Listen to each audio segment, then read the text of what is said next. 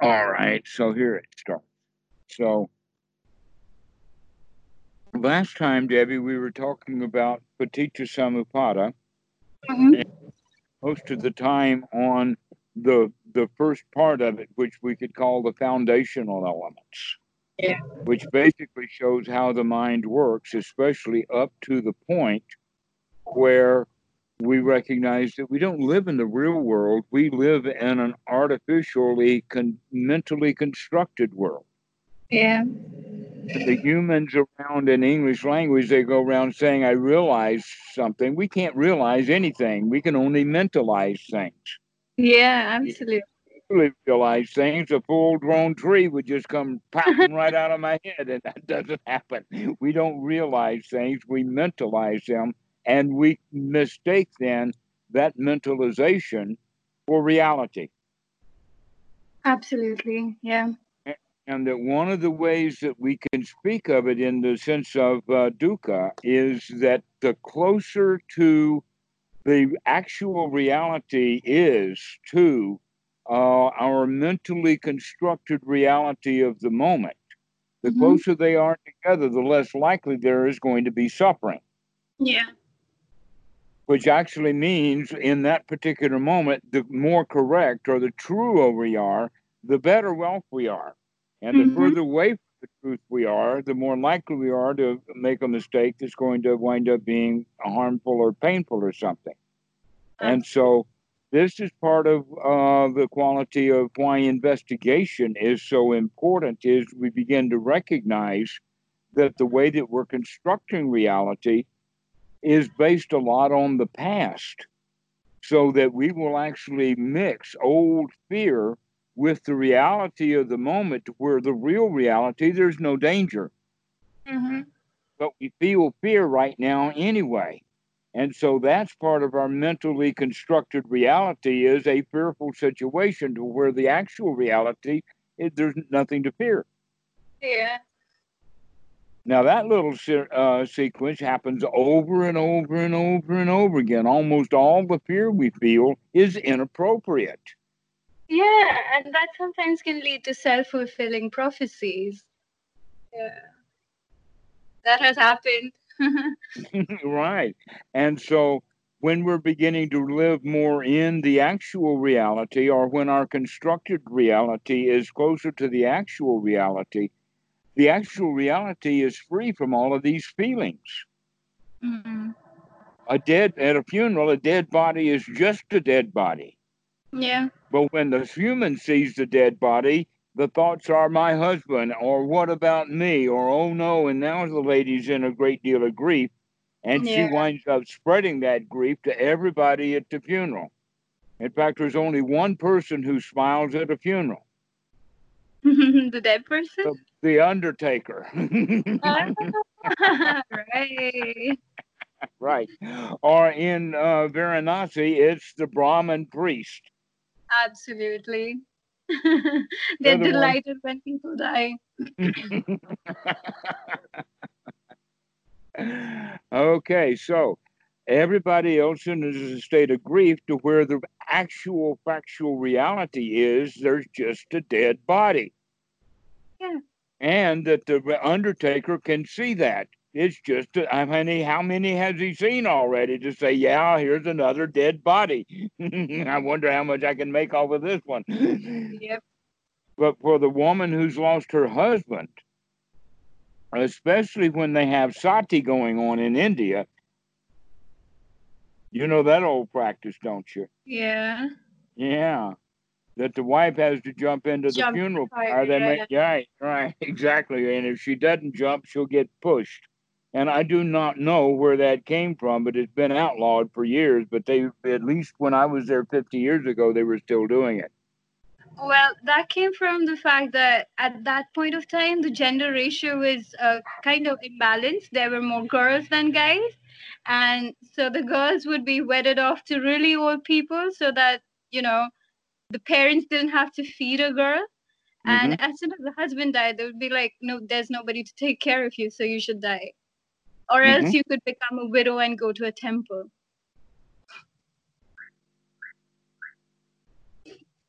Oh, there's other places that they can go and find a living, but it's generally looked down on with a very long nose. yeah. Uh, so yes, that's where that mentality comes from. But meanwhile, back to the point about this mentally constructed image, which we call the Salayatana, is is that we we construct that out of stuff that we've gotten from the past. Mm-hmm. While at the same time, we're constantly putting in new stuff to cover over the top of the old past. Now, the way that we can think of it is, is that we can actually do something about that because normally what we do is we take our own present moment right now and basically just throw it into the sewer of the past, that our past is basically a, a real sewer, right? Mhm. And so everything that goes in doesn't stay in as it is, it winds up being sewage really quick. Yeah. So what we actually need to think about doing is is let's separate the now from the past so that we can process stuff in the present with more current data. Right. So we are not like the data that we're- with Mhm. past Be- memories because- and learning. Exactly, because a lot of the stuff that happened in our childhood is what gives us the feelings that we have because we were really ignorant as kids when we decided to feel the way, and so we've been in that habit. So as we begin to change the habits of the way that we feel, we can actually do that because that the, the new habit of joy becomes yesterday's sankara of joy, not misery Mm-hmm. that's what helps at the light at the end of the tunnel is is that we keep practicing correctly and the old stuff gets kind of beaten down because Right. we don't dig it up so we have to make sure that in fact that's really what we want to do we do not want to think about the past that whenever i think about the past it's beyond this house and the old places i used to live or anything like that i automatically as soon as i recognize those kind of thoughts I throw them right out. Why? Because if I if I dwell on that situation just a little bit, I'll wind up feeling bad about something that mm-hmm. happened way back then. Yeah. Absolutely. Okay, it we dig that stuff up and then we suffer about it all over again. So the really important point that we can learn at this is let's stop digging in the past Right. because that's where we uh, the the whatever past that we're working with, the newer past is kind of better than the older past in several ways. One is more fresh, and two is probably closer to wisdom Mm-hmm. and and and correctness than it was when we were children. Right. And uh, But one of the things. that- Go ahead.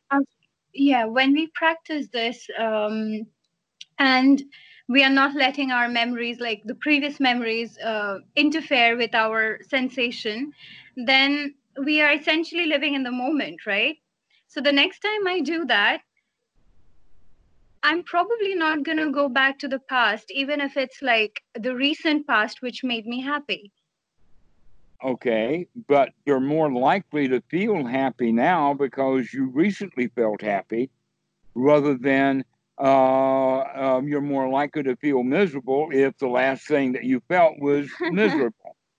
okay yeah Okay. Uh, you can look at it from the perspective of if you've got several people standing around, yeah. Mm-hmm. who's most likely to light up a cigarette? the one who smokes Ta da! I rest my case. So, in other words, we keep repeating the same habits over and over and over again. Let's start creating some new habits. mm-hmm. Let's start putting Right. some new layers in there so that we can uh, have a uh, a new, fresh way of responding almost automatically. Our almost automatic response now can become more healthy. Mm-hmm. Yeah. Okay. So we can actually begin to change these old things by not dwelling in the past or thinking about the past, but rather stay fresh and in the present moment. And that mentality and attitude then will make some actual uh, let us call it perceptual changes. We begin to perceive the world differently now hmm because we're processing with better, newer information. Yep. Okay. Right. So now that we've got it up, that this thing um, is also quite, uh, how do you say, volatile. That this thing that we call personality is not fixed.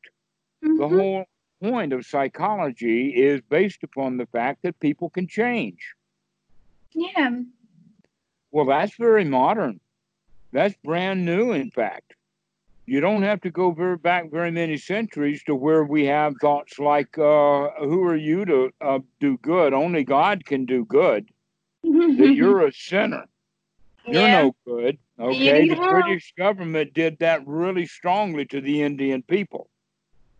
Yep. Yeah, you know what I'm talking about, right? They really did grind that in. Yeah. Absolutely. Uh, they ground it in uh, much later into Burma, and Burma really rebelled about it right after World War II. That's when they threw almost, they threw actually not almost, they went looking for Indians in Burma to deport them. oh. Why? Because the Indians who were in Burma Oh, were there I because know of the what British. you're talking about. I know what you're talking about. You're talking about Shub, uh, Netaji Subhash Chandra Bose, the Azad Hind Fauj. Have you heard of Uh, him? I- I don't know that word for it, but I certainly know a lot about what happened because Goenka was mixed in there. They threw Goenka himself out of Burma. Right. He went to Burma to um, acquire ammunition and forces, and he also had plans to uh, collaborate with Hitler to fight uh, against the British. But Mhm. again, our internal politics just messed it up. right. So, um, the point about the mind then is is that it is the salayatana that we create, but that the way that we create it will change over time if we start to developing the skills. And so this next one that we're going to talk about, because last time we began to talk about the three kinds of feelings that are arise out of our, let us call it understanding or recognition or realizing things. So out of the salayatana, not out of perception, but out of the results of the perception, the salayatana is where feelings arise. And when they do, it's called contact. That the, that our feelings is what hit us, and what are uh, the the the uh, salayatana is what impacts us, causing feelings. Okay, in the Pali, that that impact is called phassa. Okay, could you repeat the distinction? Is there a distinction between emotion and feeling? I would say yes, there is a distinction between emotion and feelings, and that uh, the distinction is in that motion. Okay. Okay. Let us say, Oh, all right. Oh Mo- God, you are you hit the bullseye. I'm sorry, what? you hit the bullseye. In neuropsychology, we say that feeling are basically the uh, hedonic pleasure, the liking, and Mhm. in case of mo- m- emotion, the motion there is a reward aspect, a wanting aspect to it. Right. And so emotion then would be what we would talk about in Buddhism as uh, tanha. Okay. More Tanha, which is the grasping or the, the movement or the motion. Another word that we could use would be intention. Okay. Why do we intend? When you get out of a chair, why do you get out of the chair? Obviously, you had an intention. You wanted something. You Mhm. started to move. You got up out of that chair. Yeah. Why? Why? Why did you get out of the chair? The answer is you wanted something. Something moved you to get out of the chair. What was it? It was a feeling. A feeling of maybe a thought of a cup of coffee, desiring, I like coffee, therefore I want coffee. Mm-hmm. Okay? Okay. So that's it. What's the difference between feeling and emotion? Is emotion is the actual tanha or the movement that we do ignorantly based mm-hmm. upon the feeling. Would you say uh, it is possible for um, emotion or tanha to exist without liking or the feeling? Yes, the other feelings would be not liking, which would be in the equivalent of taking your hand out of the fire. Mm-hmm. You don't like the heat. Yeah. And so you move your hand out of the fire. Sometimes you'll shake it. Sometimes you'll blow on it. Sometimes you'll cry. All these emotions that have to do with not liking that that intense uh, sensation that's in the hand. Yeah, absolutely. No, that's not what I actually wanted to ask. What I wanted to ask was, uh, do you think that uh, wanting is solely fueled by liking, or there are other aspects? like wanting is born out of liking, or I can want something without liking it for some other purpose. Give me an example. For example, uh, I may not like to take a vaccination, but I know it's helpful for me, so I want to take it. You want to take it. Reason. Why do you want to take it? Because that's reasoning. It's going to be good for me. And although I don't like you like that part of it, you may dislike the nick that it causes on the pain when you're getting the shot. And that will recur, but right now you're seeing the value of it. Yeah. So your yeah, image is a shot will be good for me. Therefore I like to get the shot even though I know that it's going to be painful, but my liking overtakes my uh, unliking at that point. Because right now you've got both. And if you're not careful, what will happen is the student will at that point become confused. Do I want to take the shot or not? Okay. Okay, so it always has this quality of the feeling that's built into it, whether that feeling came from reasoning or some other uh, uh, answer uh, that we got from our Salayatana that impacted us. Okay, now you understand. Okay, great, great, great. Keep you on the page. Okay, because we have those three kinds of feelings. We have the feeling of, I like it, therefore I am moved to try to get it. Mm-hmm. Or I don't like something, therefore I am moved to try to get rid of it or right. I don't understand something, so I am moved perhaps to either escape from it or to get around behind it, but there's still the movement that's done even when we're confused. Okay? So now the point is is that this is actually a time to bring in wisdom like in like in the sense of wisdom at the point of contact means that now we can begin to control the feelings. We can see the feelings as they actually are. And now we can behave wisely because if we don't see them as they arise the good feeling will naturally go through tanha into full-on upadana. Right. U- upadana is actually ah i gotta have it. Okay oh, we can call one... this a woeful state Okay. Wolf states like hell, or like ghostly, or like uh, um, an animal state, or like the Asuras. Okay, these are the woeful states that come from the actual Tanha. But right now we're just looking at, uh, excuse me, the, the Upadana. But right now we're looking at Tanha under the question of the motion that we take. And right. so all three of them are normally done ignorantly but we can, in fact, have a fourth kind of feeling if we develop it based upon uh, the ability of sati to wake up. If we can wake up to this at this point in time, then we can see that feeling directly. Okay, so one of our favorite stories is actually one that Robert has told about a situation with Achan Sumedho before he was an Achan and Achan Cha, where they were at a Katin ceremony where all of the girls in Thailand go to the Wat all dolled up. Oh, is it for and the wedding? yeah, well, they're out husband hunting for the monks oh. who are disrobing. Okay, they're all out husband hunting. And so Achan Cha uh, elbows Achan Sumedho and says, Well, what do you think?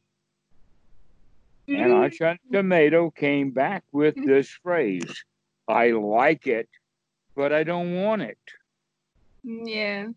Okay, now that's actually want wisdom. To he knows that he likes it. I mean, these pretty girls are really pretty. I know what a pretty girl is, and I like it very much, but I don't want it. Yeah. Okay, so this is what he's saying is is that I see what's going on, and I'm going to sit here as a monk, and I'm not going to lust after any of this stuff, which Mm. is intentionally on display for that very reason. Yeah. Okay. So if we can understand our feelings like that, then we can also understand sometimes I don't like something and I don't have to do anything about it. Yeah. Or there's something like uh, an example uh, that happened a couple of years ago. Haven't seen it recently, but Kitty was in the process of having a full on tantrum, okay. which means that mom is on a, in her, her own full on tantrum. raising the hand about to smack this kid, which now means the kid not only doesn't get what she wants, she's about to have danger coming. okay, and so she's going to bawl even bigger. But uh, when when Daddy comes in and recognizes, wait a minute, I see what's going on. I don't have to join in feeling the way that they feel. Okay, because I'm very much invited. Okay, let me go. Uh, let me go attack a, a, a crying brat myself. You know, don't let mom have all the fun. and then I can say, wait a minute, I can wake up and be joyful instead at this moment. I don't have to respond to my ill will towards the situation. I can change the way I feel because I know how to do that. And so I'm going to talk with, with them both, all grins and everything, to see who I can get to smile first. Okay, sympathetic joy or mudita is coming into play only when we are smart enough or wise enough at that point of contact when feelings arise to not go through that motion. right. Is this, I think, this is probably what Danny was talking about, like not reacting rather than responding.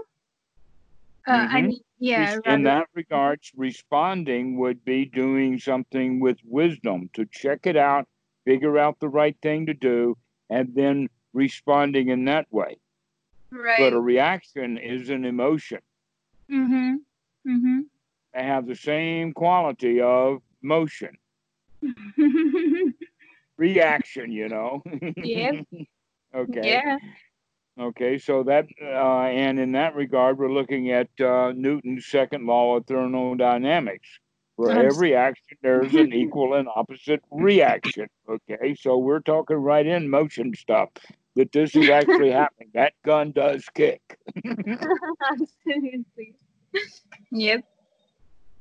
Uh, so um, that's the way that we can look at it exactly. That emotion is the movement that comes from ignorant feeling. Right. Amazing. and it perfectly aligns with neuropsychology and how the brain works. well, guess where they learned it? it's been around a long time. Yep. They they've been putting it together and it fits. That's the beauty of it. I mean, the human being is an old thing to play with. And people Mm. have been playing with a human being as a toy for a long time, and we figured that all out a long time ago. Yep. Now they're doing it scientifically. Yep. But look at the speed that they're doing. I mean, uh, neuroscience is something that's happened to, actually within even within your lifetime. That before Yeah, they knew kind crazy. of nothing. I mean, MRIs are only a few years old, Mm-hmm. Like, and now we've got functional MRIs, and now we've got them uh, hooked up to computers so that people can walk and talk and dance and have all of these um, uh, little neuron uh, detectors all over the place being fed through Bluetooth right into the computer, and they're beginning to really figure out some stuff. And guess what? They have not proved the Buddha wrong once. Absolutely. That's what I was like. How did he think of all of this by just experimenting on himself? I kind of got the idea finally because it's, in fact, if you look at it, it's right there in the text, Okay. but we miss it. And that is that thing when he says, Aha, I see you, Mara. That's exactly what we're talking about here. Are you going to have the wisdom to be able to see that feeling as it arises? mm-hmm. Okay. Because that's it. I mean, look at the second noble truth, and you know that the second noble truth is uh, referred to in mystical language as Mara, and that Mara has the quality of the world or evil or the mind. The Buddha normally uses it for the mind, but we use it in the context of uh, the dukkha that's within the mind. So the cause of dukkha is actually Mara and his three daughters. And And the three daughters are Lobha, Moha, Dosa, which is these Oh, three feelings that we just talked about. The ignorant feeling, I don't know what it is, I don't like it, or I like it.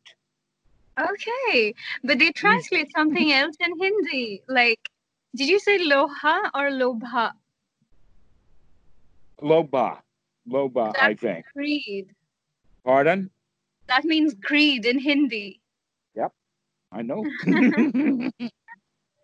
What were the others? uh, Moha and Dosa. Dosa, Dosa is, act, is ignorance, delusion. yeah. And uh, wait a minute. Do- Moha. I keep getting these backwards because I have to make sure that they're backwards because the Thai language word for anger is moho. Oh. So Oh, moho or moba actually, uh, uh, uh, lobha, moha, dosa. Dosa is anger, and moha is ignorance. Okay. Hmm. And so we have this sometimes very strong ignorant feeling. Absolutely. That was me one month back. Pardon? That was me one month back. well, the, here's the interesting thing with wisdom that uh, uh, feeling of doubt or curiosity or the feeling of confusion then can be managed into joy so it becomes a um, a wanting to know from a positive place that we would call curiosity Right. Okay, if we don't know, we can actually become fearful. If we don't know, we can become confused. But if we don't know with wisdom, we can turn it into investigation. Let's take a look at this. Let's go see what it's all about. Let me figure out what's going on, you know. And so uh, we have a way of dealing with each one of these things. The one that I was showing you with Kitty is we do not have to respond in ill will once it comes up. We can turn that into joy Mhm. we can also turn uh, uh, lobha or greed uh, into wisdom from the perspective of wait a minute, going after that which I like is probably more work than it's worth. And that's wise way of looking at it. You know, let's live a life that's easy, that we can Mhm. enjoy the things that are beautiful without having to hang them on our own wall. Absolutely. And so we can begin to live a life that's very simple, but then everything becomes beautiful. We live in a delightful world because we don't want anything in particular. We begin to just like a whole lot of stuff through wisdom. Yeah. Okay. So now that we understand that we've got a choice here, the Mhm. choice is are we going to go the old ways that we've always been doing it, which would be through ignorance and not wisdom, or we other the other side is to wake up, to be here now, to see how we feel in this present moment so that we can begin to manage how we feel. We can, after all can feel the way that we want to feel. hmm if we recognize that we can feel the way that we want to feel. Yeah. That's a very dangerous thing for you to teach the other psychologists. Be careful about that. Put you right out of business when everybody feel recognizes that they can feel the way they want to feel, and they don't need a psychiatrist to figure that one out. yeah, we had a pretty good debate about this. Like, where does uh, well, when I say talk about psychology, I mean more of neuropsychology rather than uh, you know the uh, conventional theories and schools of thought. So okay, yeah, well, for me, they're all a toy to play with. So forgive me for playing with my toys. we finally came to a point of agreement where we could say that okay neuropsychology is for people who had um, you know been injured had gone through a trauma or something like that like a brain injury or something but otherwise dharma is like the best thing ever for anyone I absolutely agree. But Uh-huh. remember when I was in psychology, there Mhm. were no PhDs in uh oh what is the word they use? They've got a word. What we had instead was what was called clinical psychology, yeah yeah which is exactly that model that your client is always broken. That we generally go see our clients at the mental institution or in jail. Okay, so uh, but they have this new thing. I think it kind of got started with family psychology. Mm-hmm. But then they, uh, but there's another word. It starts with the letter C. A whole new branch of psychology or psychotherapy. counseling psychology What is it? counseling are you saying Well, it's it's based in wellness. It's Yeah, I a wellness. psy- about Uh, um, not. Uh, oh, I almost had it in the. Um, never mind. okay. It's actually a degree program in the United States now. um, that uh, actually the whole point of it is is that everybody suffers and Mhm. everybody can get out of their suffering that there's no reason for our general population to be such a miserable bunch of people Yeah, absolutely. uh, and so i think that it is this is not the right word but it goes along with the word of wellness psychology uh, but it's not clinical it's um, I don't remember the word. I just said sorry, old man No brain speak I out. I don't a counseling psychology, where That's it. That's it. That's it. That'll do it. That's the Yeah. word I was looking for. Yeah. Yeah. Yeah. So that Yeah. there is counseling people who already know how to think. That's Mm-hmm. the group that you're going to put out of business. absolutely, Like just telling the patient, you can just feel the way you want to feel. yeah, they'd be like, "What? I don't need this pills." No, you don't need to pill. You need to feel good. absolutely. Uh, and that this is actually the teaching of the Buddha, though it's done with such exquisite detail Mhm. of, of figuring out. But going back to that point, this is that one statement the Buddha made Uh huh, I see you, Mara. Uh huh, I see the dukkha that's in, in the mind. Um, and so that actually separates us from uh, the attachment to basically the personality that we are normally used to. Because Mhm. if that feeling of not liking comes up, along with fear, there will be, in fact, anger. I don't like this.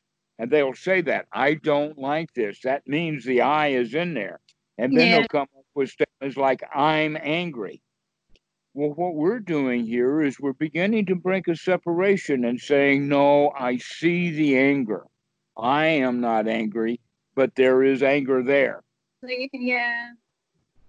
Okay, Yeah. if I can, yeah, okay, so that's that separation. We come out of it, and that's that's the quality of the aha, I see you, Mara, or this quality of being able to see our feelings as they arise, so that now we can make wise choices rather than following our old bad habits.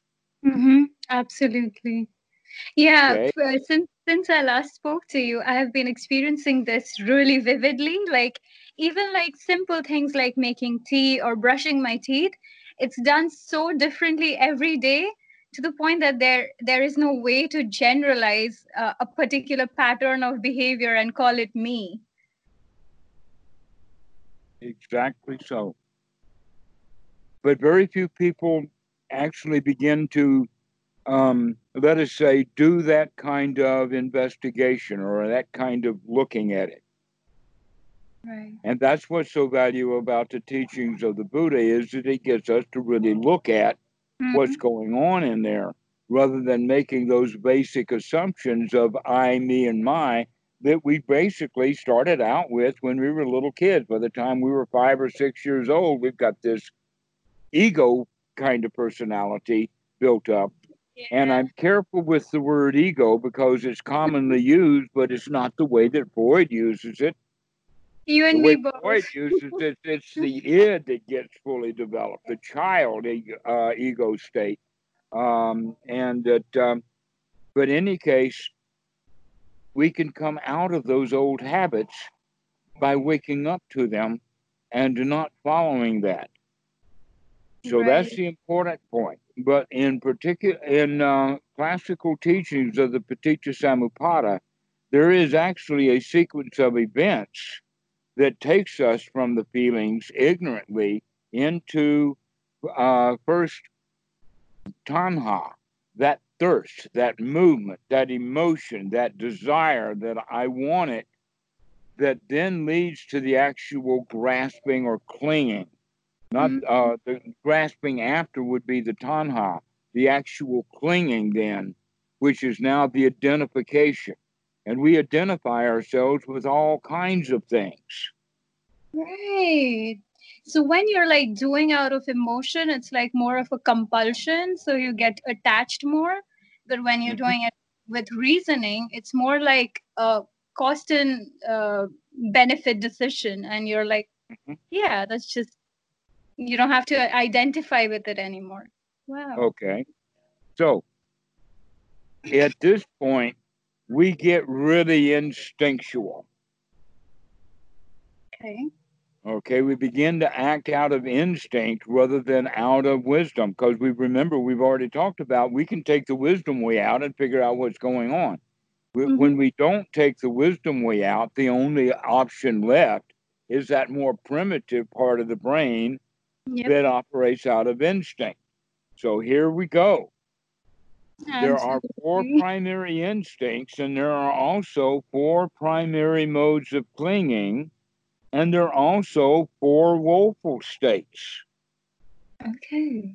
If that's true, then maybe we can see a direct relationship in there to recognize that the Buddha is talking about all four things. That in fact, the instincts is referred to in the Pali as underlying tendencies. Mm-hmm. I could see how that would work. Okay, so underlying tendencies, the first underlying tendency in using the uh, Western version would be the self preservation instinct. Yep. Okay, that part of us that wants to keep us alive. If we did not individually have that in, instinct, we wouldn't be here today. We would already croaked. We would already gotten into danger, not recognizing danger. In fact, the whole job of the self preservation instinct is to shout danger. Mm-hmm. Yeah. Okay, it's keeping us alive. It's a warning system. Right. Yeah. The problem is, is too many false positives. yeah. Perpetual so threat mode. uh huh. Okay. So that's our primary instinct, and that gives rise to the clinging to the self of eyes, me's, my's, and that kind of thing. Okay. The second one, uh, and Bhikkhu Buddhadasa is really big on this, is talking about it in the percent in the sense of materialism, but in the Pali it's referred to as uh, sensual desire, as an instinct, and that we can call it the procreation instinct. Right. But now the procreation instinct of the Western mind, because of Catholicism and all of that, we immediately jump on the sex wagon. where this is not issue this is not specifically about sex it's about power it's about how to maintain safety the only reason that the girl gets married is because she's looking for a secure safe life hmm on the okay. other hand it could be an extension of identity you know that's that's true also but the primary point that we're making is is that um, let's put it this way way back sometime when a human being did something that no other animal before that has ever done before, and that most animals still don't do it. Mm-hmm. And that was is that when he picked up a rock to bash a bone in so that he could get the marrow out of it, he made a critical decision to keep that rock. Yeah okay, because it was especially good one. It did the job really well, so he kept it. Mm, yep. So the next thing he needs to do is a bag so that he can put it in, which now becomes our modern pocket. And that little bone, that, or um, uh, rock that that uh, that um, uh, primitive man picked up, is now the modern day cell phone. Absolutely. Okay, it's our it's our willingness to take tools and keep them. It's our possession. It's the ability to take up weapons or tools. Because the ultimate use of a weapon, the ultimate use of it is self preservation. Okay, so and that's how attachment creeps in? Uh yes, that's a form of attachment, but uh, it's much better uh, in our language to use the kind of words that we're using in the sense of clinging that's down mm-hmm. at the level of instinct. Right. Because there are a lot of things that are actually worth attaching to. I don't know mm-hmm. why Western Buddhism has just started, you know, they're really shooting a lot of darts at that word attachment. And yeah. yet the Buddha says, no, there are actually fortunate attachments attachments to joy, attachments to this present moment, attachments to the Eightfold Noble Path. Absolutely, yeah. Okay, right. okay. Especially attachment to this present moment. So, mm-hmm. attachments by themselves are not bad, but we can look at it instead as this this uh, upadana, this clinging that okay. that creates an identity. Right. So the discomfort is, that comes with attachment. And, right. And so we first off, we as humans start developing materialism. Mm-hmm. But there's probably a more primitive one, which we've already touched on and mentioned, and that is what I would refer to now as the herding instinct. But that herding instinct is not just from mammals, though we can see it strongly. I mean, mm-hmm. Um, uh, the, the the easy one that I like so much is imagine that uh, the sheep herding dog, the shepherd, is guarding a whole bunch of sheep, but the sheep are actually not afraid of the dog. And so every sheep just goes off in his own direction. What's the dog to do? He can bark at the sheep, and the sheep's going to laugh at him. Oh no! Because of this fear, the sheep collect together in a herd for self-protection which means now they're completely controllable mm-hmm. because the dog is, is controlling them through fear. By barking in the right direction and going off that way, he knows if I go this way, they'll go that way. Much like governments. I'm sorry, what? Much like governments. yes, the shepherd. Precisely. That's exactly what the governments do to us when we are in a herd. Yeah. But the but the deeper level of that herd, what is in classical um, science called an instinct, is the nesting instinct, and this is it, which basically has the quality that if you don't behave in the nest, then you get thrown out of the nest, and out of the mm-hmm. nest is more dangerous than in the nest. Right. And you can see that in operation where the teenage boy and his dad are having an argument and the man says, "You do it my way, or you get out."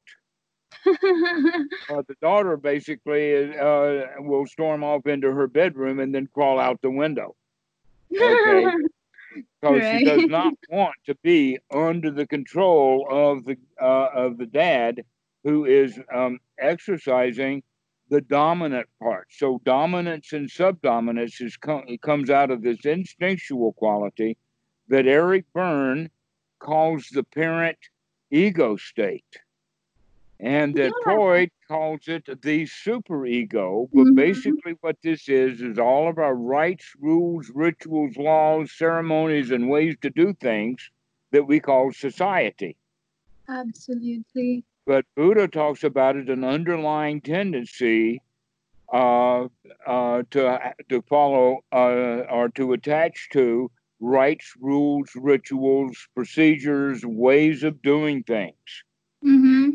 And so, what will happen many times is is that somebody will have the idea, I ought to go on a diet, and then something else inside of us, and I don't want to go on a diet.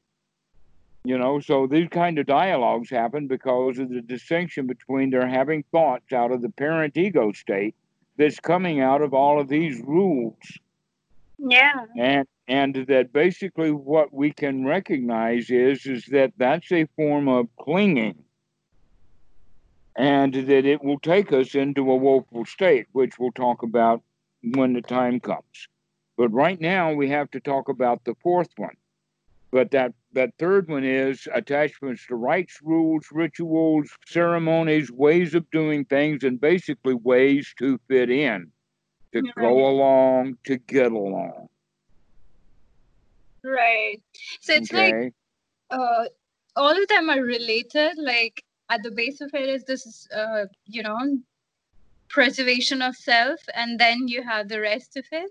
Is is there a hierarchy? Basically, yes. At the bottom of all of this is the self preservation instinct. Yeah. All of these other instincts are subordinate to it, but that you can see the territorial instinct and, and the nesting instinct are oh, like two sides of the same coin. Right. If we're going to have a we, we've got to have a them. Mm-hmm. And in mm-hmm. fact, we have our nest because of them. If there were no thems, then we didn't need the nest. Okay. Yeah but the territory is kind of broader in the sense of defining we as a as a larger group. But mm-hmm. humans are not like the dogs. The dogs in the neighborhood they they really start barking when somebody comes into their physical territory until they figure out friend or foe. Yep. Right? Humans do that too. It's a instinctual thing, but it's we also have the physical territory because look at all the laws about deeds, property rights, uh, uh, governmental boundaries, and all kinds of stuff that comes out of this territorial instinct that we have. But there's even a more dangerous aspect to it. And that is that humans have taken that territorial instinct into the mind, yeah. making our territories mental. Yeah, absolutely. Okay, so and that we do that uh, at this uh, instinctual level. And that's what we have when we have racism. Mm-hmm. My group's better than your group. Yeah. Or my political party is better than your political party. So this is where we actually do our identification. I am this. Right. I'm a Democrat. I'm a Republican. I'm a singer. I'm a piano player. I'm a, a pianist. I so like the pianist. You say that identification is basically uh, trying to figure out like since uh, people you you know like humans need to know what they're trying to save so that we have like all the positives the weakness and the strength before we try to save anything. So would you say that that is why we do that? Like that is why identification is so important to us? Because we need to know what we are saving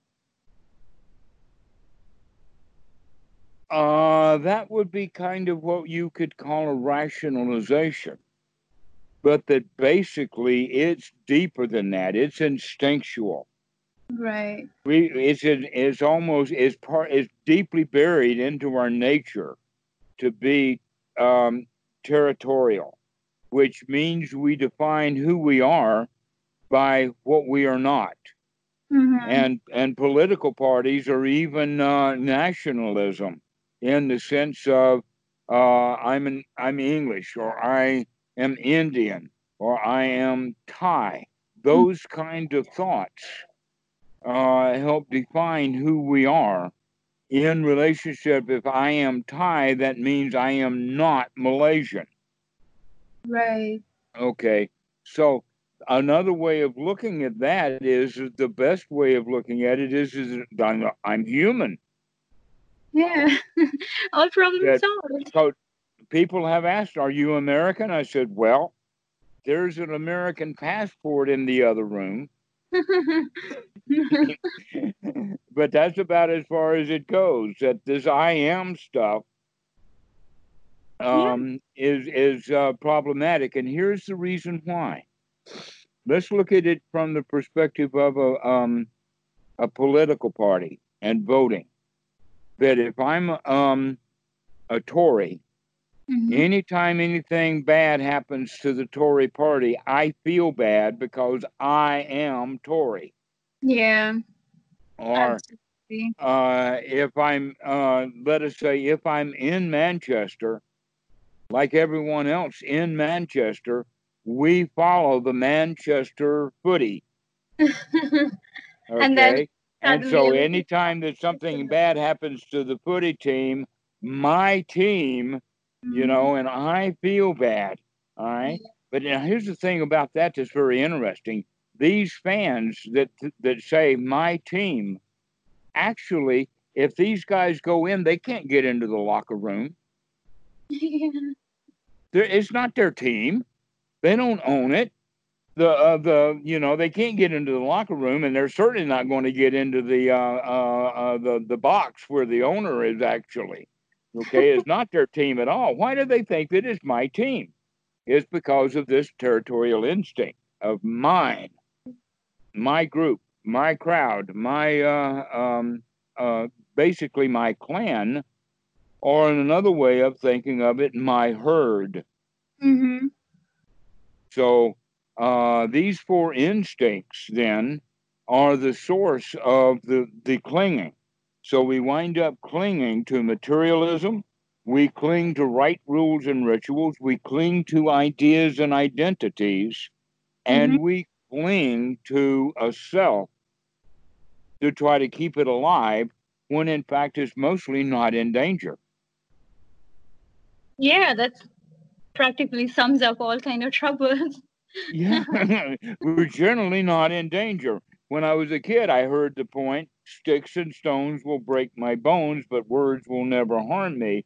Yeah. But it was an adult before I actually figured out that that was actually true. That Yep. words don't harm us. That they're. and yet, most of the harm that's done in the world is because people wrongly believe that I am a word. Mm-hmm. And therefore, when that word is attacked, it's me that's attacked, and I've got to respond by attacking you. And so I'm going to find words that you like yeah. and identify with, and then trash those words because I can trash you. All right. So these four modes of clinging are the are is the way, and that, that that's a good part because that means that these that's only four things to deal with or to work with.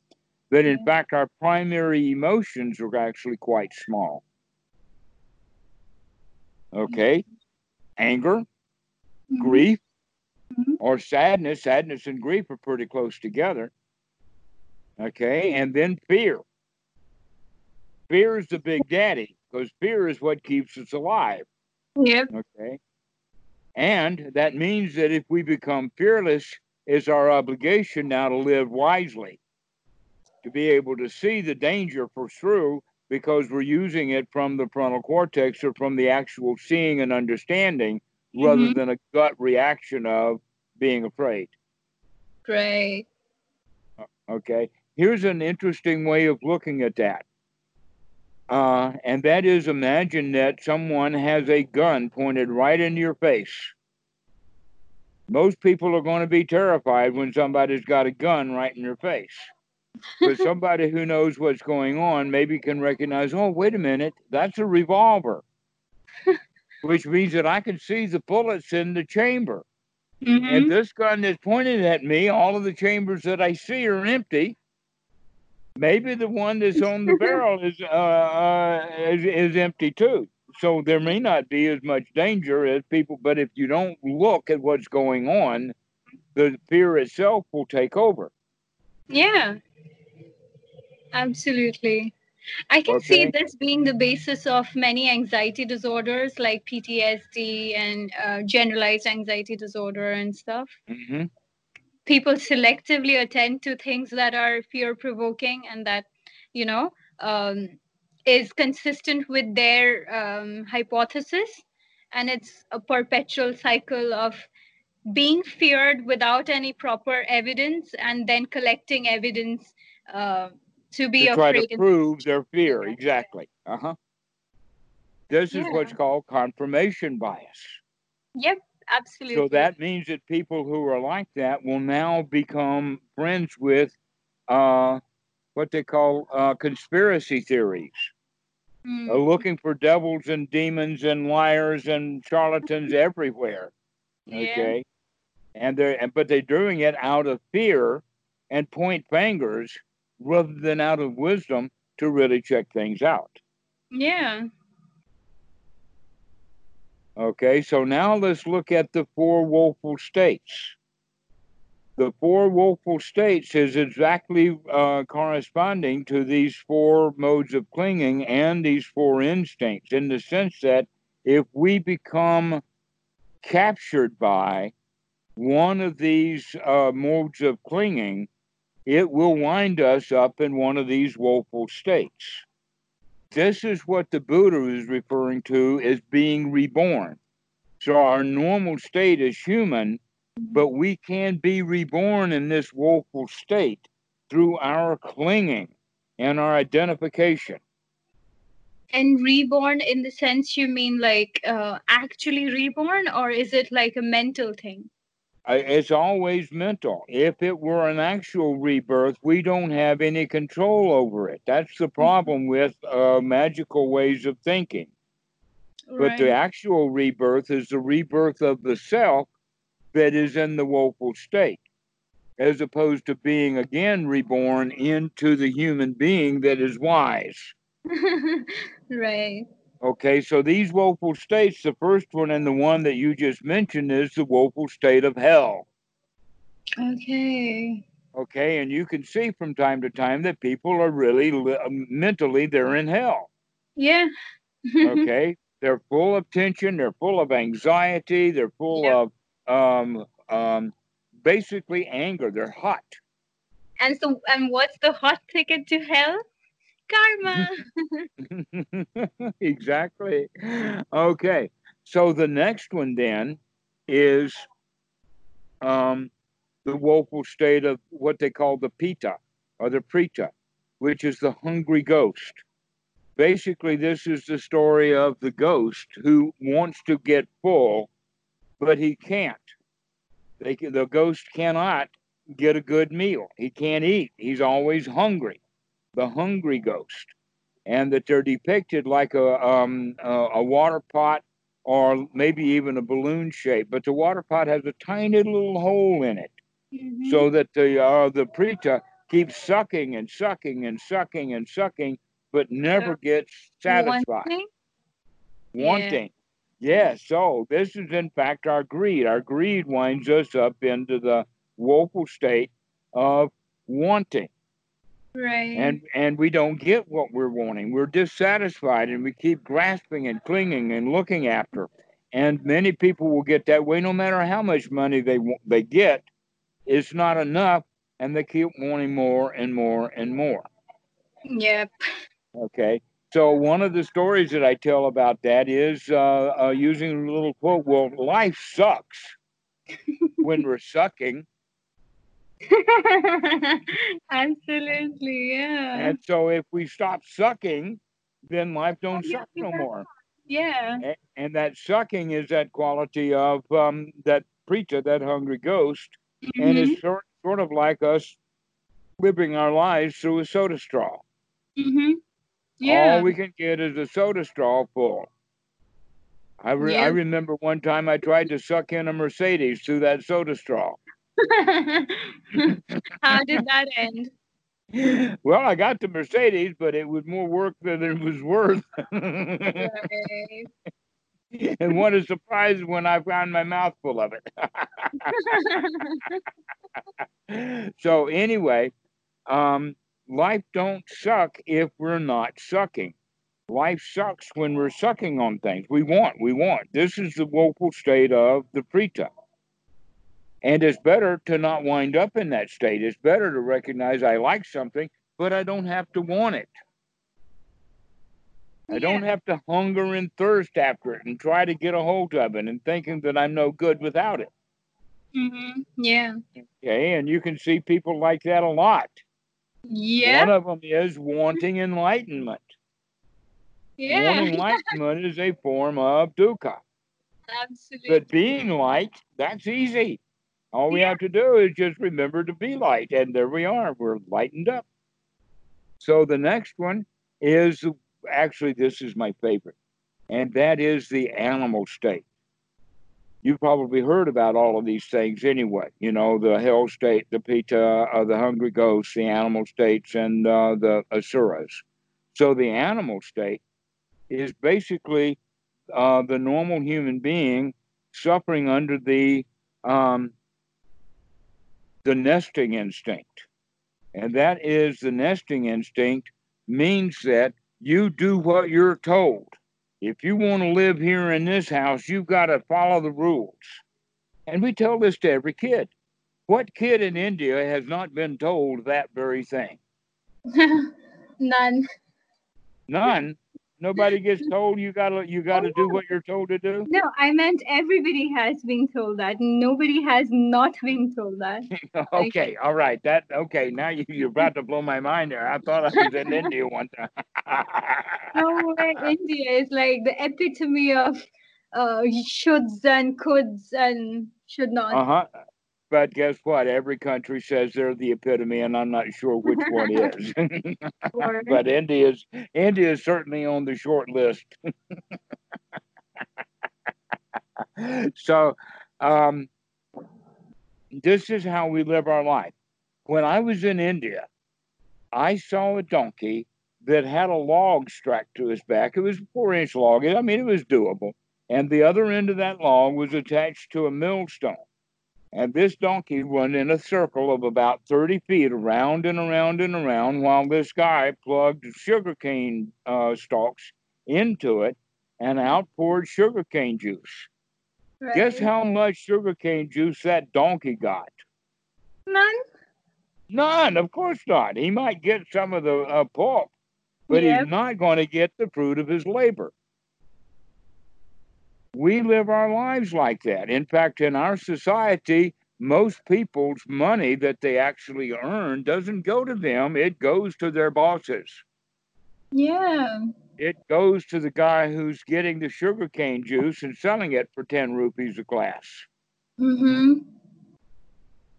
And that's how we live our because we lives. make- we make uh, i think it's also because we make our happiness conditional because i think most people like every every individual wants at the end of the uh, day to be happy if they have food in their tummy of course. If the self-preservation need is taken care of then and yeah just thinking that a money or a car or something else is going to make me happy is like confounding your own happiness. Exactly, especially when we recognize that that's a promise that was actually a lie. hmm And here's how it goes, and this happens in America, it happens in England. The kid says, You've got to study, you've got to go to school. And the kid says, Why? And the answer is because you're going to graduate someday or something like that. And so now the kid works, he gets out of first grade, he goes to second grade, he gets out of um, primary school, he goes to middle school, everybody claps, and he feels good for a minute, and now it's back to work.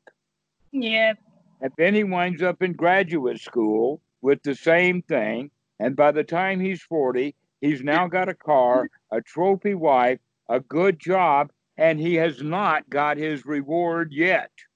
All of these years of doing what he was told to do, and he never did get the reward. Nope. So he has a midlife crisis and he goes out and he either gets a good psychologist or a Harley Davidson. Guess which one he chooses?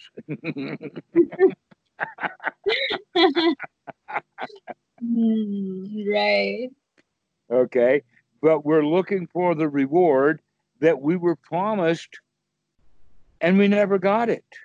It's like that donkey.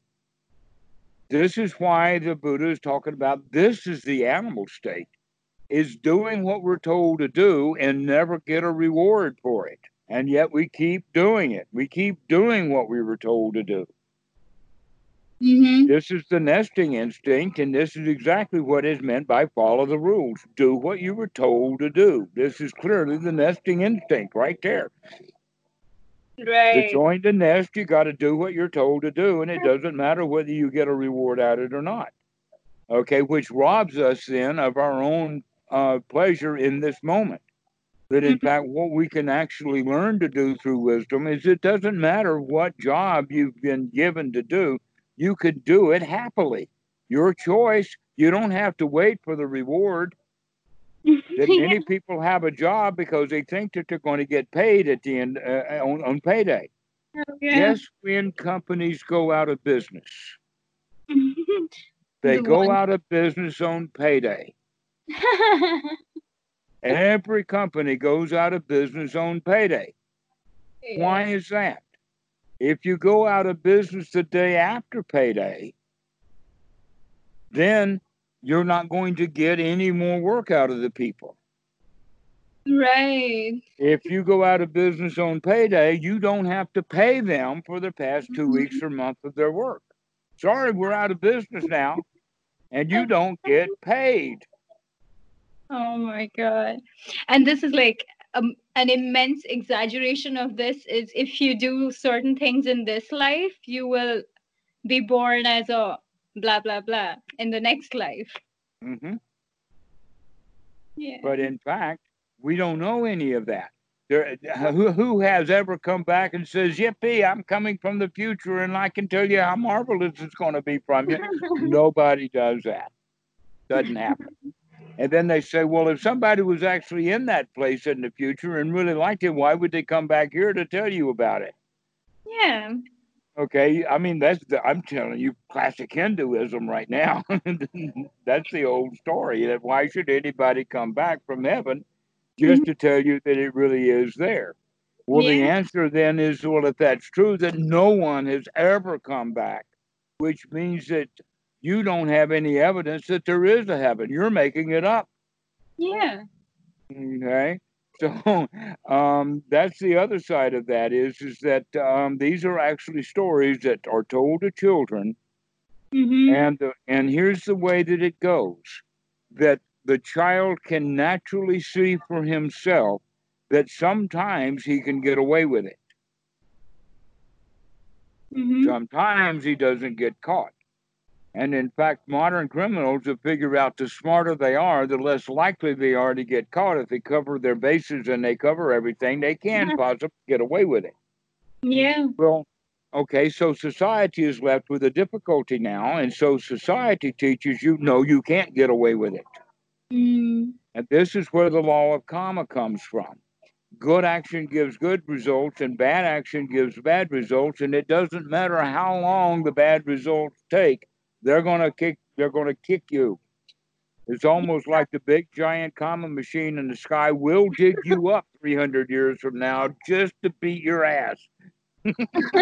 So why give paracetamol to treat malaria when you can give hydrochloroquine, right?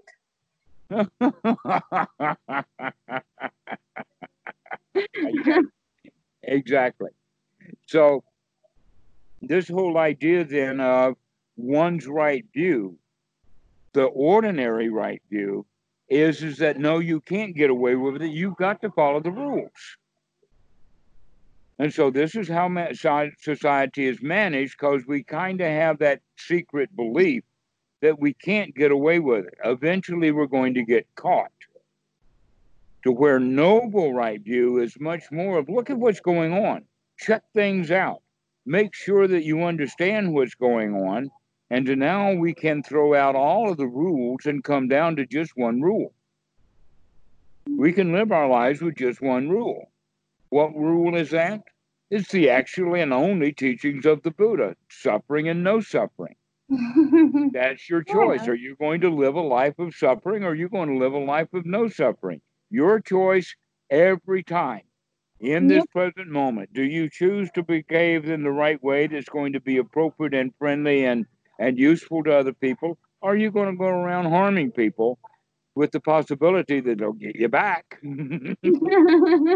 yep. And so, in a way, one's noble right view is also a view of friendliness, a view of compassion, a view of not going along to get along, but rather to get along because we know how to do that. Right. Because it's most effective. Mm-hmm. Exactly. So uh, this right noble view then actually plugs a hole in that old uh, karma uh, point that you can't get away with it. Yeah. Because it depends upon what it means to get away with it. One of the things that I can attest in the old old days, I understand this that I it wasn't like that. Okay, I'm using the example of shoplifting. Okay. That often the kid who's shoplifting feels bad before he gets out of the store. He hasn't actually stolen it yet, and he's already feeling bad. He's afraid he's going to get caught. Yeah. Okay. So that's in fact a way of looking at karma is that it's not necessarily um, the way that we look at it. Yeah. Okay. That in fact the the um suffering. the way yeah that we can wind up in suffering before we've actually done anything wrong. Mm-hmm. It's it's the intention of doing the wrong that winds us up in in suffering sometimes. And if our intention is to do the right thing, and to figure out what's the right thing in the moment to do, then that's the only uh, um, that's the only morality that we need. That's our code. Our code is to not do harm, which is but, a very noble view of looking at it. Yeah, but tell me something. Uh, like, if the child is not taught about the shoulds and coulds, like you should not steal from a store, and also with that, the person does not like um, is say I do not, I was not taught to be uh, not shoplifting. So I go to a uh-huh. store and I try to shoplift. And um, at that very time, I do not experience the emotions uh, of the distress. So would you say that some level of shoulds or coulds are required? Actually, that's um, you're you're absolutely right because if we did not have that, we wouldn't have a society. You're asking the question is do do humans need a society or not? The answer is darn right they are because they'll kill each other if you don't have. However, uh, and in fact that's the that's the wrong view. We either have or the society has the choice of either having wrong view, which means I can get away with it, which leads to chaos, it leads to crime, it leads to well in fact, the word crime doesn't even apply because what's a crime? Mm-hmm. Everything is chaos. There's no rules. Exactly, okay. Yeah. But the point that I'm making is, is all the rules that we piled on, and society is nothing but piling on more and more and more rules. And yet people still suffer. The point, the point originally was is to remove suffering, and the rules are not doing the job. Oh yeah, now I get it. Yeah. The okay. rules don't work. The rules, in fact, wind up being their own burden. Mm-hmm. But the but the right way, the right view is is that you're they're right. I cannot get away with it. Yeah. That I don't even want to. That in fact I want to very happily apologize when I've done something wrong, because I don't want the burden of having other people think mm-hmm. that I've done wrong. In fact, this is exactly leading back to that conversation that we had right before you called, if you'll remember. Sorry. Who's the sorriest? and so I was playing with you with that in the sense of um, that uh, we we think that when we've done wrong, that we should be punished for it. Mm-hmm. Okay. The Thai language for uh, apology is ko tut. The word tut is basically the butt, and ko is to hit. It basically Oh. means hit my ass, uh, beat my ass, and that's the Thai Wow. version of uh, apology. And so in English, we have the word sorry in the sense of if I feel bad now, then I have already suffered for my um, uh, transgression against you. Therefore, I want you to take mercy on me and to not beat my ass for the problem that I've done. So, okay, so this is built into that um, uh, ordinary right view, which is crime and punishment. That we have to take, uh, when we say we have to take responsibility, in this case, it means I've got to take punishment for what Mhm. I've done wrong. But wisdom will say, no, you don't have to. Pun- you do not have to get punished for doing wrong. A more important or appropriate thing is for you to look at what you're doing. and learn. Okay, to wake up, to come out of your um, uh, uh, even suffering, and to come out of one's wrongdoing. So if we can admit happily to what we have done wrong, then we're willing to admit what we've done wrong easily and we'll begin to learn very quickly from our own mistakes rather than denying them, Mhm. which is the normal way that people live when they have ordinary right view. Is they think, oh, if I um if I if I admit the transgression, then I'll have to be punished for it. Yeah. Okay, but in the framework of the dukkha and dukkha nirodha, why should I take on the dukkha of feeling bad because I've seen the transgression? I should be yippee ki ki I saw you what I've done wrong now. Aha, I see you, Mara. All right. That we actually want to be joyful about seeing our own wrongdoing. Yeah. That's an achievement many few people can do anyway. So Mhm. So this is one's noble right view is to have the joy of being able to do the investigation, finding out what the ordinary right view would consider bad or wrong or whatever, because we're looking for it in the sense of repair to get it fixed. And so Mhm. we really want to find out what's going on because we're not ashamed of finding out what's going on. Yeah. And so, but originally your question was, how did society get started? Society got started to teach the children you can't get away with it. You've got to fit into the culture. You've got to fit into the nest if you be- misbehave. And you can see that right down to the monkeys. That if that young monkey won't shut his mouth, the old the old monkey in the crowd is going to take that little monkey and throw him out of this tree because the, the big monkey does not want the big cats to find out where their nest is. Right. So if that young monkey can't shut his face, he's out. This Right. is sorry, but that's that's the reality of the situation, and that's also the reality of our gut reaction. Our Okay. gut reaction is there. That's part of the uh, one's noble right view. Is I had better behave myself because I'm going to get hurt if I misbehave. So the wrong view, completely wrong view, is I can get away with it. And the ordinary right view is, oh no, I can't. I better shut my face. yeah. Right. okay. So we have covered now three of the um, uh, four. And so the last one to look at is the Ashura. Oh, Now, you, Ashura, the, uh, in in Greek mythology, this would be the Titans. The Ashuras are a level of um, uh, heavenly worlds, but it's the lowest of the heavenly world, and this is the world of the heavenly warrior. yeah. In which- Bangla, we have uh, Ashurs who are um, viewed as people with power, but they are not exactly demons. So something like warlords. Ashurs. Okay, Okay. But in the magical world, they become demons. okay. But they are warlords. But here's the issue with them is that they are afraid to fight when they know that they're going to lose. So it winds up being they're all dressed up with no place to go. And this is the group that Buddha puts that word of fear under. The Apuras are afraid. Right.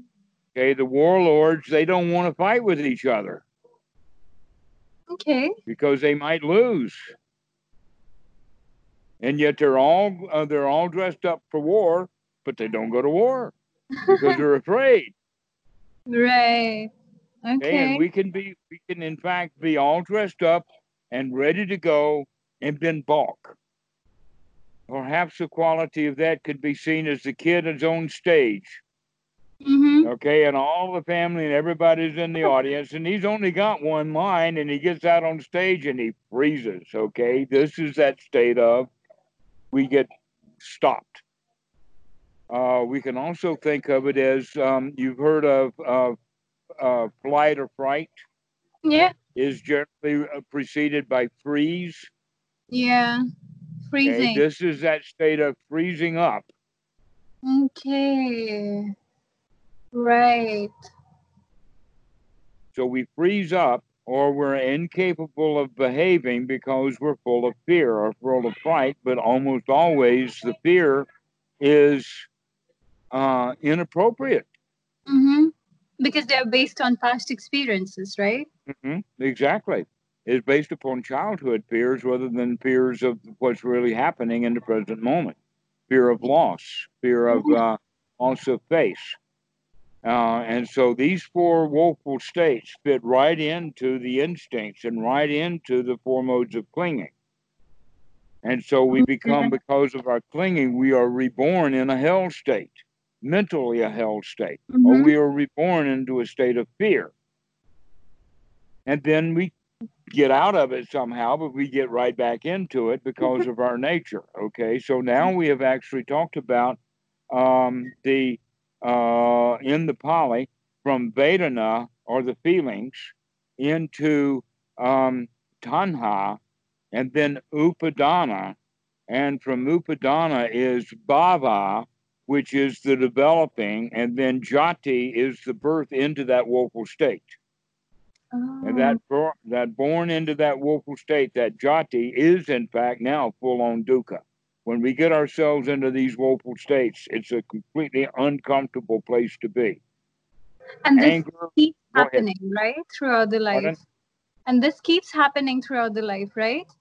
over and over and over again because we're not woken up sufficiently enough to recognize we can control our feelings. Yeah. This Right. is ignorant feelings, and ignorant feelings wind up in pretty ignorant, woeful states. Mm. And that's the teaching of the Buddha of Paticca Samuppada. So, in um, retrospect, we can see that this um, teaching of Paticca Samuppada is showing how the mind itself works. But by doing so, we're also describing in great detail the second noble truth. That Paticca Samuppada is, in fact, the second noble truth when it all puts together. How did the Buddha figure this out? With that one phrase, aha, I see you, Mara, which is that wisdom at the point of contact. He woke up and he saw, I am not that anger. Yeah. And I guess that's the best definition of enlightenment. That's it. Once we wake up, we uh, there's two kinds of words, uh, ways of looking at it, and both, and the Buddha covers them both exquisitely, in detail and in order. And so I'll give those to you as the uh, ending of this uh, little talk. And that is enlightenment has actually a root word to it, and that's the word light.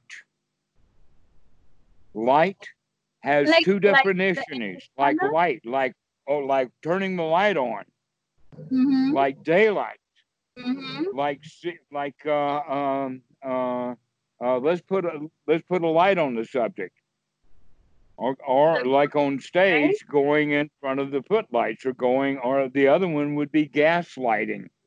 Mm-hmm. which is a different way of using the word light. But what is gaslighting? That means we're creating a fog. We're trying to fix it so that the light doesn't work anymore.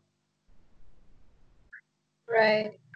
Okay. So that's one kind of light, which we can actually then re uh, as the word knowledge, or in fact, wisdom itself, the ability to see what's going on. So the enlightenment is the waking up to see that we're not who we thought we were, to wake up and see that these rights, rules, laws, rituals, and everything had a benefit, but they wind up being more in the way. Right. And so we can live without that set of rules by being aware of what's going on in the moment. We can wake up and live wisely, and then we don't need the rules anymore. Mm-hmm. Okay. So, um, by w- by this waking up process, um, and and becoming wise, we're coming out of that state, those states of ignorance that wind us up in these woeful states.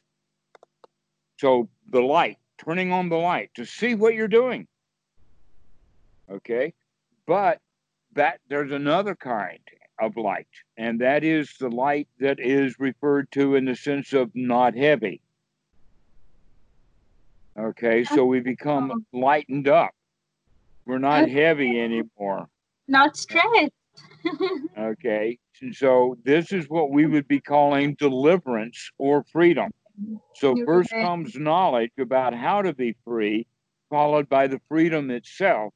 And these are the two qualities of enlightenment. mm-hmm. Absolutely. Yeah. Okay, and so how do we become enlightened then? In in that way is finally getting rid of the, all of the all of the fetters, which we'll talk about if you want to later. But basically, the first three fetters is the waking up process, or the first kind of enlightenment, which is then normally referred to as sotapan, or the one who enters the stream of the Dhamma. And these three fetters are uh, unraveling the personality view, unraveling the Silabata Paramasa, or our attachments to rites, rules, rituals, and ways to do things. And then the third one is the complete eradication of doubt. The third complete eradication of doubt means that you are no longer confused about the Dhamma. Not only Mhm. that, but the, there are three. Actually, I'll I'll spend a minute with it. There are three kinds of doubt. The first kind of doubt is, who can I get to help me? Okay.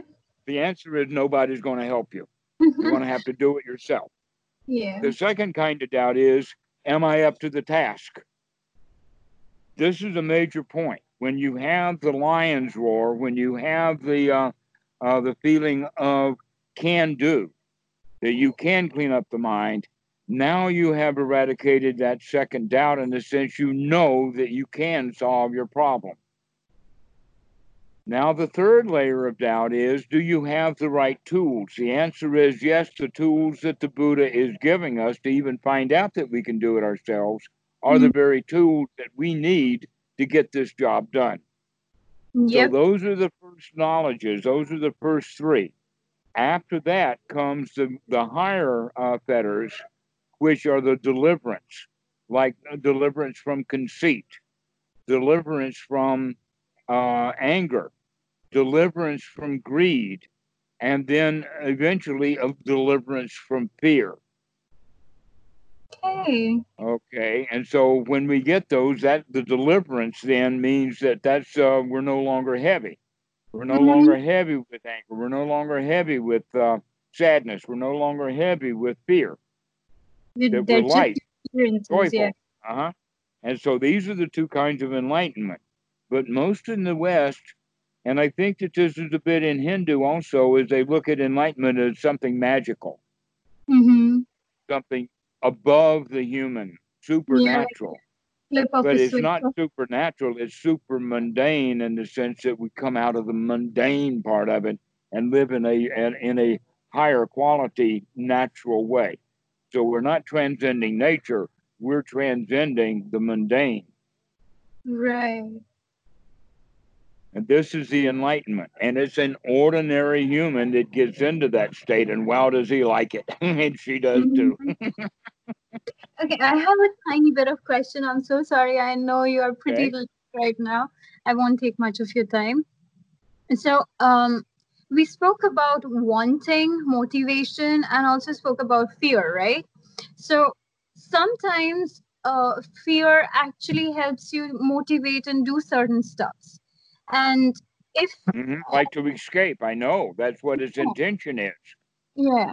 So in fact, that fear of the of the freeze is the body is actually preparing itself through the adrenaline um, gland and things for fight or flight. So right. yes, fear is a motivator. It is a strong motivator. It's a strong motivator to flee in fear, or to turn it into anger and turn around and fight. Yeah. But the basis of it is the same. Mm-hmm. Okay, so, so now uh, you can ask your question now that I've interrupted you. oh, that's okay. What I was asking is uh, how we can, like, can we use fear as a tool? Um, let me you break it down. To. You do not want to eliminate it completely. Right. Imagine that fear is like your pet dog and that the dog has a problem, he barks too much. Mm-hmm you don't want to kill the dog because he's barking too much. No. You want to be able to train the dog so that when he barks at the wrong time, we can say, Down, boy. Down, boy. But we do want to keep that fear because we do want that dog to bark when the when an actual intruder is breaking in the house. We do want to have our fear. If you do not have fear and you do not have wisdom um, uh, sufficiently, you're going to wind up dead. Yeah. If you're fearless and you walk right out on the road, and in India, you can't cross the road. yeah, that's an, that's an old joke, you know. That's an old joke. That, um, uh, uh, um, why did the chicken cross the road? The yeah. answer is if, if it's an Indian chicken, he didn't cross the road. Actually, in India, most people have superpower. They just think if they show their hand, everything is gonna stop, and they just callously just show their hand and walk on a busy street, as if it's gonna stop the universe for them. Yes, and and that's ignorance. Okay. Yeah. And uh, and and it might work from time to time, but it also be really dangerous. yeah. Uh, and so we want to keep that fear because it's been keeping us alive. If everything yes. that you did when you were a child, if you had uh, that you did because you were afraid, if you had not had that fear and had done something else, you probably wouldn't have survived. You'd have gotten killed. Yeah. Okay, right. so we can't say that fear is the enemy. Mm-hmm. But it's also not the boss. Yep. That's the point that we're making is is that when that fear comes up, we want to be able to control the situation rather than running really nilly, uh, operating completely off of instincts. Right. Now it yes. now it makes sense. Right. Okay. We're not going to kill off the fear. We're yeah. going to manage it well. Mm-hmm and yeah. and part of that management is is to learn so that we don't have to have so many false positives absolutely but we and so when when there is a false positive we have to check it out. But when we check it out wait a minute things are safe now. Mm-hmm. an example here's an example of that. I found out when i was uh, in training as a therapist that uh, that i had been doing something for many years and began to get aware of it, but only vaguely. But the more time I spent with it, the more I recognized that I was in a panic every Saturday, uh, every Sunday night. Mm-hmm. Every Sunday night, I would get into a panic.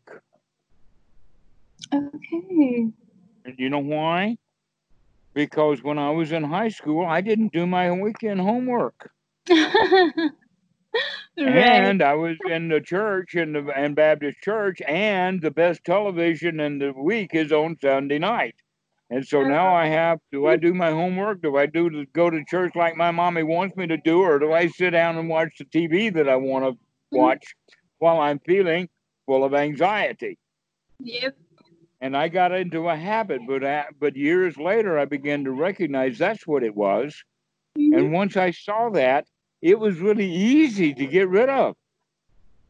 Every time it would come up on Sunday evening, I said, oh, I see that. And I didn't even know anything about Buddhism then, but I was able to cure myself of an anxiety attack that was happened right on time, right on time. Every Sunday night, and I get myself up uh, all uptight. I would love to hear your story someday, how you came across all of this. Um, actually, it's not important anymore. What's important is is that we can spread the Dhamma. Yeah, that is true. That if we could teach the Dhamma, then old stories are just entertainment. And so we can we can do some entertaining because I do a lot with my students. I really enjoy, especially uh, because of Danny's been uh, we've been friends now for I think nearly four years. Oh, And so a lot of what we talk about is uh, Dhamma that we both know, and we know that both of us know it. And so Right. we have a different kind of conversation that way. okay. Okay. So I'm really glad that uh, um, that you're beginning to join our little community of friends. Me Because we got too. a lot got a lot of friends uh, uh, that I'm talking to on a regular basis, uh, staying with the Dharma. So thank you, Debbie. Aw, thank you for showing me all of these beautiful teachings. I'm well, it really- comes right out. I'm I'm really just digging up your your own backyard right now. You know. yeah, that is true. That is true. okay. Well, we'll see you later. Yeah. Thank you. Bye-bye. Okay. Bye bye. Bye.